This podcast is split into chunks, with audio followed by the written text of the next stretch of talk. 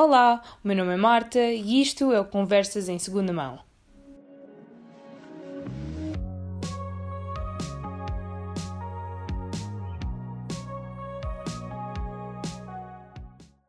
Portanto, eu ando a ter umas semanas bastante frenéticas em que o problema nem é eu ter demasiadas coisas para fazer, é que eu ando a gerir o tempo que tenho disponível muito mal.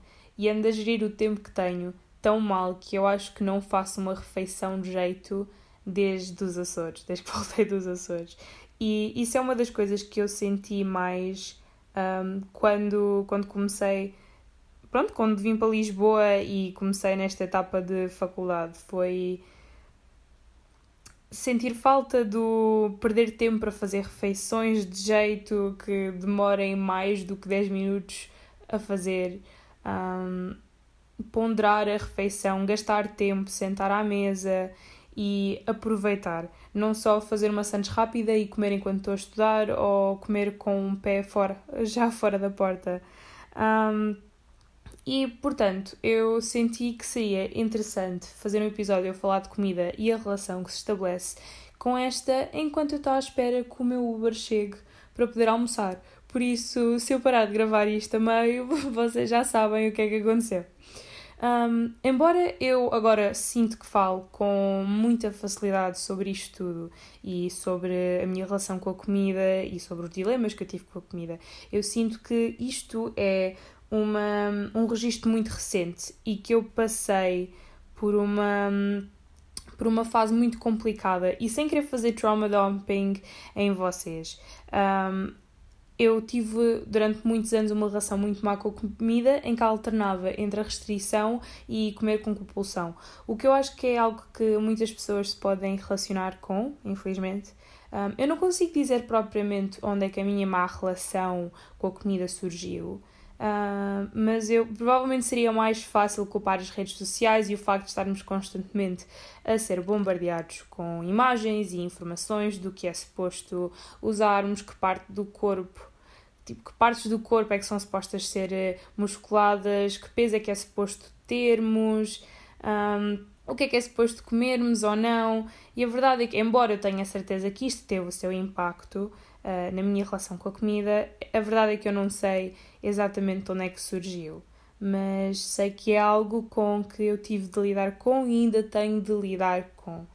Um, no entanto, toda esta, esta dificuldade de me relacionar com a comida nunca foi muito dramática, nunca foi muito severa. Por exemplo, eu nunca fui diagnosticada com nenhum distúrbio alimentar, Uh, nunca recebi tratamento.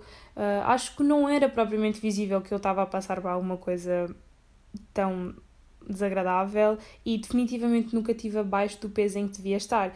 E eu acho que isto fazia com que eu sentisse que não tinha nenhum problema porque não batia dentro da caixinha do que é ter um distúrbio alimentar. Uh, e a verdade é que muitas vezes, durante o processo de querer melhorar a minha relação com a comida, eu invalidava muito este problema, ou o problema com que estava a lidar, exatamente por isso. O que, consequentemente, resultava numa espécie de justificação para continuar naquele registro, porque supostamente não havia problema nenhum, mas eu de facto tinha uma alimentação desorganizada ou desordenada. Isto do inglês disordered eating em vez de eating disorder. Um, e eu acho que há aqui, entre o distúrbio alimentar e a alimentação desordenada, uma linha muito ténue. Por exemplo, em 2018, 7,8% da população mundial apresentava um diagnóstico uh, de distúrbio alimentar. Mas se se considerasse as pessoas sem diagnóstico, mas com sintomas de alimentação desordenada, ou seja, que não têm sintomas suficientemente fortes para poder pertencer ou para poder encaixar dentro do diagnóstico de distúrbio alimentar, mas que independentemente tinham de facto sintomas, eu acho que a percentagem aí subiria imenso. Um, isto porque tenho a ideia que há imensa gente que desvaloriza a sua má relação com a comida porque não tem sintomas assim tão fortes, o que, por sua vez, dificulta uma possível um possível processo de recuperação desta má relação com a comida, que era o que eu estava a dizer há bocadinho. Eu não posso dizer que a minha relação com a comida esteja completamente curada, porque não está. E eu gostava mesmo de vos poder falar do meu processo e do esforço ativo que tenho feito para melhorar a minha relação com a comida. Mas eu acho que simplesmente foi acontecendo debaixo do meu nariz, não foi propriamente um esforço ativo. E eu sinto que uma das razões mais fortes para eu estar onde estou em termos da minha relação com a comida foi porque durante as férias de Natal eu apanhei Covid e fiquei com dores no maxilar horríveis e deixei de conseguir comer durante uma, durante uma certa altura. Um, comia mesmo muito pouco e alimentava-me à base de fruta, tipo banana e laranja, basicamente, e manteiga de amendoim. Uh, e perdi imenso peso, o que deu um empurrão enorme para eu me sentir melhor com o meu corpo e começar a dar mais liberdade neste assunto, porque já estava, hum, ou já tinha um corpo que eu gostava de ter tido antes. Uh, e honestamente, eu gostava que isto não tivesse sido a razão para eu me sentir melhor com o meu corpo, porque eu quase sinto que fiz batota, de certa maneira. Uh, mas eu acho que nem todas as histórias são super inspiradoras, mas pronto. Um, independentemente da maneira como cheguei aqui, eu estou de facto num ponto em que consigo ouvir o meu corpo e consigo perceber quando é que ele tem fome ou quando é que ele só tem vontade de comer porque só tem vontade de comer e não privá-lo de alimento e fonte de energia e experimentar coisas novas sem me sentir culpada. Porque a comida é de facto tão mais do que calorias, é para além é uma fonte de energia, é cultura, são momentos de convívios e experiências e memórias. Eu tenho tantas memórias incríveis à volta de comida, de jantares com amigos e de lanches mal planeados que acabaram num sítio super aleatório e de dates constrangedores que pelo menos a comida estava boa.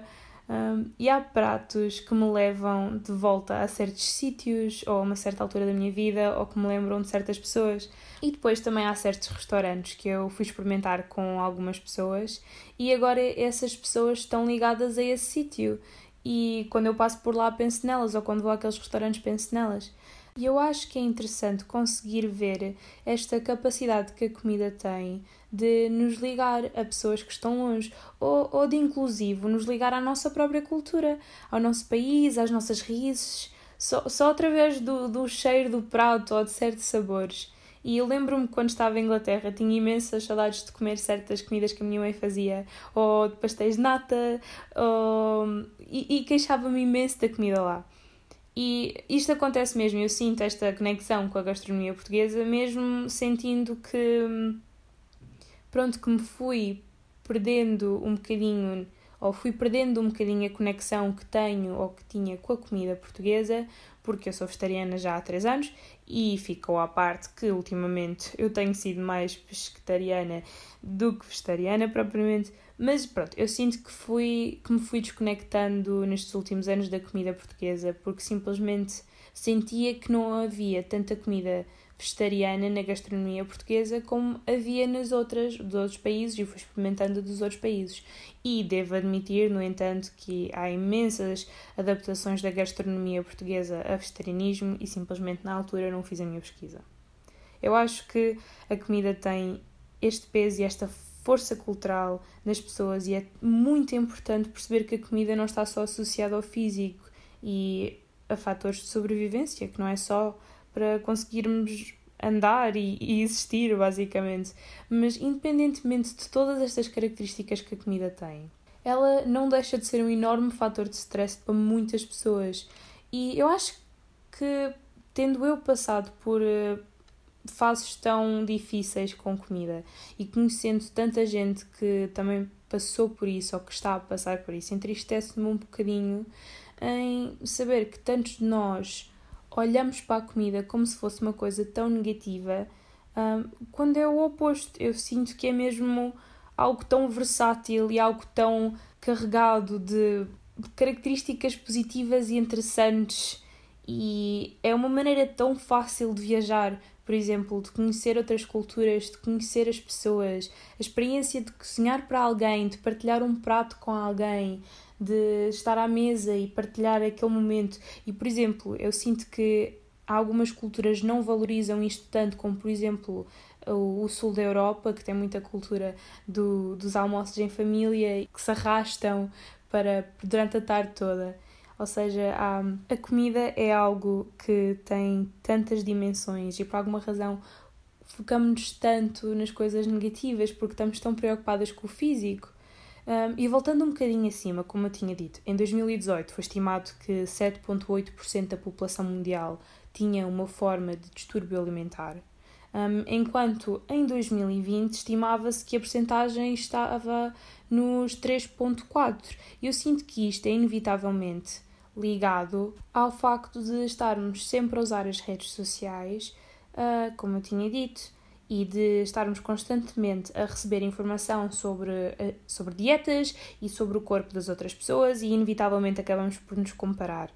Um, mas ao mesmo tempo, e não tirando a força negativa que a internet e toda esta pressão tem nas pessoas e o quão prejudicial pode ser para a nossa saúde mental no sentido de, pronto, de nos prejudicar a relação que temos com o corpo. Também há um lado das redes sociais que nos permite encontrar mais paz e aceitação com o corpo, onde encontramos apoio e percebemos que não estamos sozinhos. Eu acho que há uma enorme comunidade que mantém um esforço ativo para ter uma relação saudável com a comida. E pronto, é preciso também um, haver um bocadinho de filtro da nossa parte para percebermos onde é que queremos estar neste espectro, se queremos rodear-nos de mensagens negativas ou se queremos fazer um bocadinho um esforço ativo para controlarmos o que vemos enquanto estamos no telemóvel. E pronto, temos mais acesso a mensagens mais positivas que nos ajudem talvez a aceitar mais o corpo em vez de sentirmos que alguma coisa está errada. Eu acho que o processo de conseguir resolver a nossa relação com a comida é um processo extremamente complicado por muitas razões e acho que muitas delas são emocionais.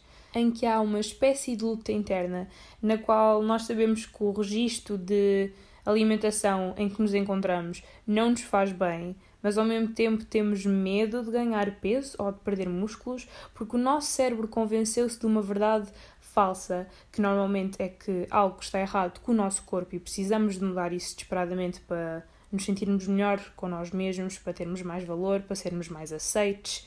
Um, e o melhorar a nossa relação com, com o nosso corpo e com a comida, muitas vezes, ou quase sempre, honestamente, requer desconstruir esta falsa verdade um, em que se passou a acreditar e aceitar que nós estamos, o que nós estamos a fazer ao nosso corpo nesse registro obsessivo não é justo e que nós precisamos de passar pelo desconforto para, para conseguir curar esta, esta má relação. E, portanto, todo este processo é algo mesmo muito difícil e muito pouco linear, mas possível, mesmo que às vezes sinta que se fez um bocadinho de batota, como no meu caso, não deixa de ser válido. E acho que é preciso encontrar apoio nas pessoas à nossa volta e a partir do momento em que percebemos que não estamos sozinhos nas, em certas jornadas, entre aspas, torna-se muito mais fácil. E portanto, com isto, eu acho que vou aproveitar para ir almoçar. Adeus e até para a semana!